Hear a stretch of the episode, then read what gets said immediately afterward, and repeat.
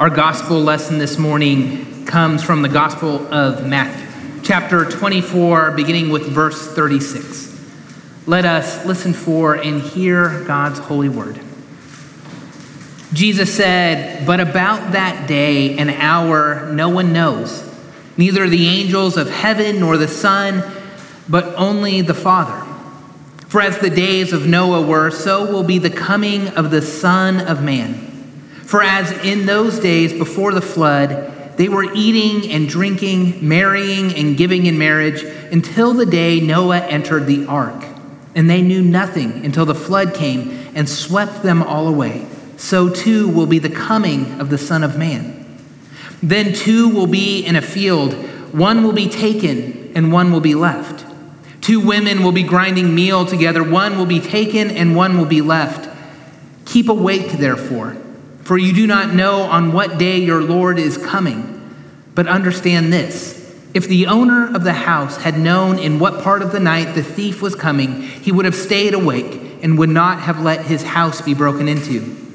Therefore, you also must be ready, for the Son of Man is coming at an unexpected hour. Friends, this is the word of the Lord. Thanks be to God. Let us pray. May your good news come, O Lord, not only in the words spoken, but in and through the power of your Holy Spirit and with full conviction. Amen. It was December in the year 999 AD. The entire world seemed to believe that Jesus was coming back on January 1, the turn of the first millennium. So, for the entire month of December, everyone was on their best behavior. Worldly goods are, were sold and the money was given to the poor. Throngs of pilgrims headed east to Jerusalem. Buildings went unrepaired. Crops were left unplanted. And criminals were released from jail. As the church bells rang the hour at midnight mass on December 31st, Pope Sylvester raised his hands before the altar at St. Peter's Basilica and began the countdown 10, 9, 8. Now is the time for you to repent from your sins, he said. 7, 6, 5. Hold your children tight. 4, 3, 2, any second now, half of us may be gone. One, nothing. 999 AD rolled into the year 1000 and absolutely nothing happened. Using an elaborate biblical chronology, a 19th century Baptist preacher named William Miller, Miller calculated that Jesus would return on October 22nd, 1844.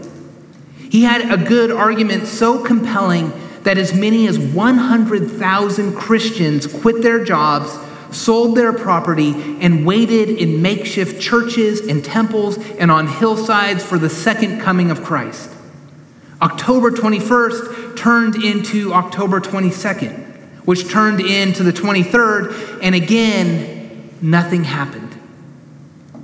David Koresh believed Jesus would come in the year 1995. Nothing happened.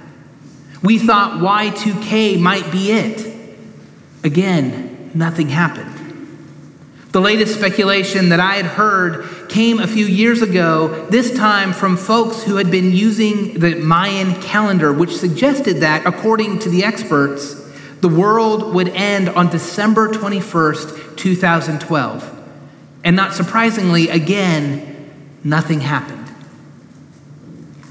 Over the last 2,000 years, there have been hundreds, possibly thousands, of predictions about when Christ will return. Actually, and maybe more surprisingly, a number of them involve spaceships and UFOs. One cult leader in the 1990s announced that God was coming back on a particular day in 1998 and would appear to true believers on Channel 18 on cable networks across the globe. The leader, though, eventually had to retract his statement when he found out that Channel 18 was on almost every cable system in North America, the Playboy Channel. But about that day an hour, no one knows. It's a problem as old as the Christian church itself. Before Jesus died, he told his followers he'd be right back. I go to prepare a place for you, he said. This generation will not pass away, he said. I will not leave you orphaned, he said. So everyone thought he'd be back the day after tomorrow, or next week, or next month at the latest. Then a decade passed, and then another. And the people who actually had known Jesus began to die off. Pretty soon, the stories were being told by people who knew people who had known Jesus. The only reason we have the Gospels at all is that someone finally figured out that there weren't that many eyewitnesses left, and they had really ought to get the whole thing put down on paper. The best guess is that Matthew's was the second or third gospel to be written, about 40 years after Jesus' death. By that time, most of the original disciples were probably dead as well, many of them being martyred.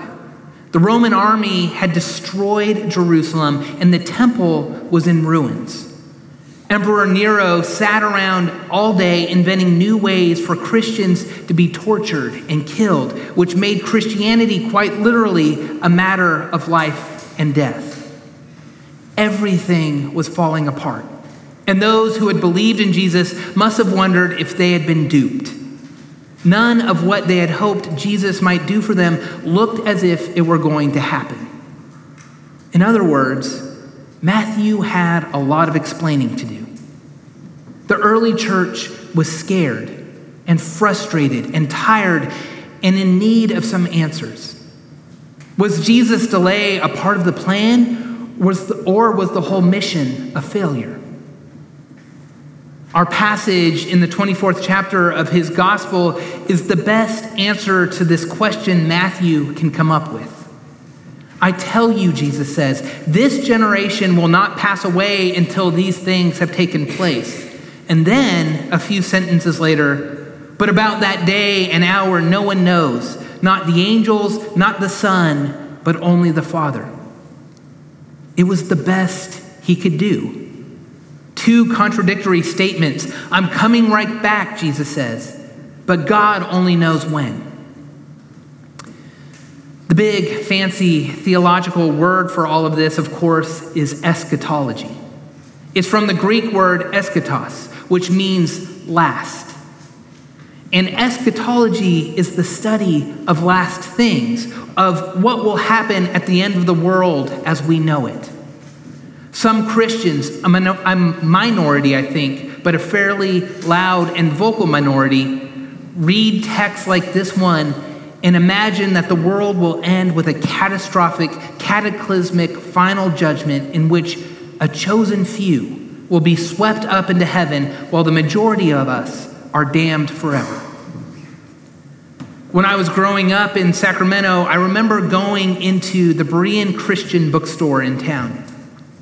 I was in high school and just beginning to explore the questions of Christian faith on my own. In that bookstore, you could buy postcards of the rapture. In Celtic Cross Presbyterian Church, where I was raised, we didn't hear anything at all about the rapture. So, what little I knew came mostly through these postcards.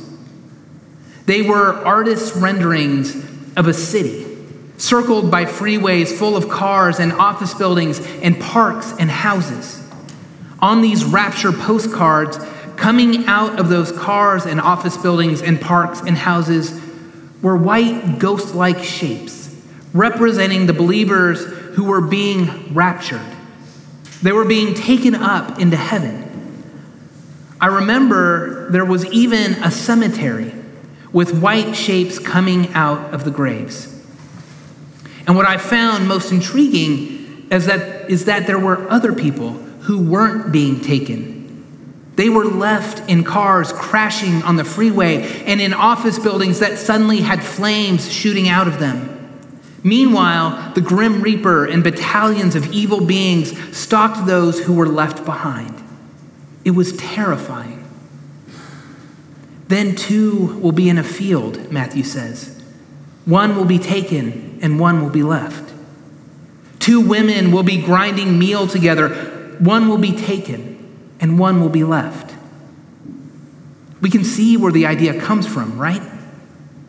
And it's one way to read the Bible.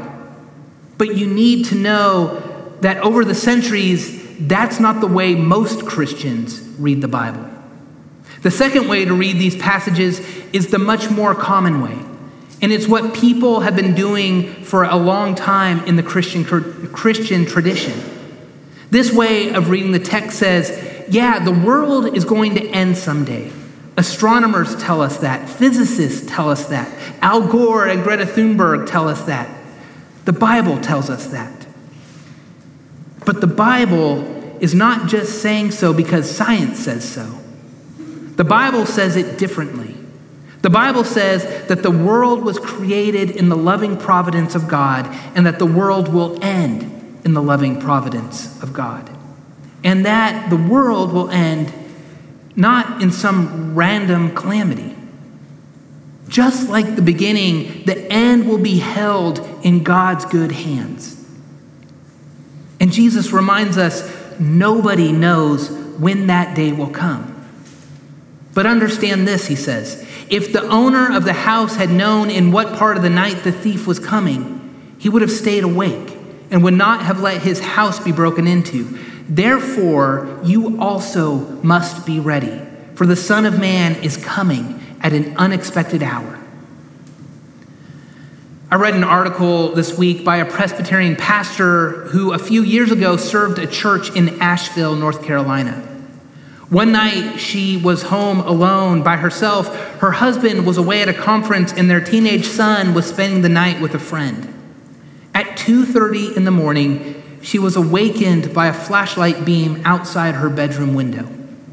She was half asleep and didn't think much of it until she heard the front door open with force. The flashlight beam was suddenly moving inside the house, in the next room. She writes that she watched for a moment, trying to wrap her mind around what was happening. Maybe, she hoped, it was her son coming home unexpectedly from the friend's house.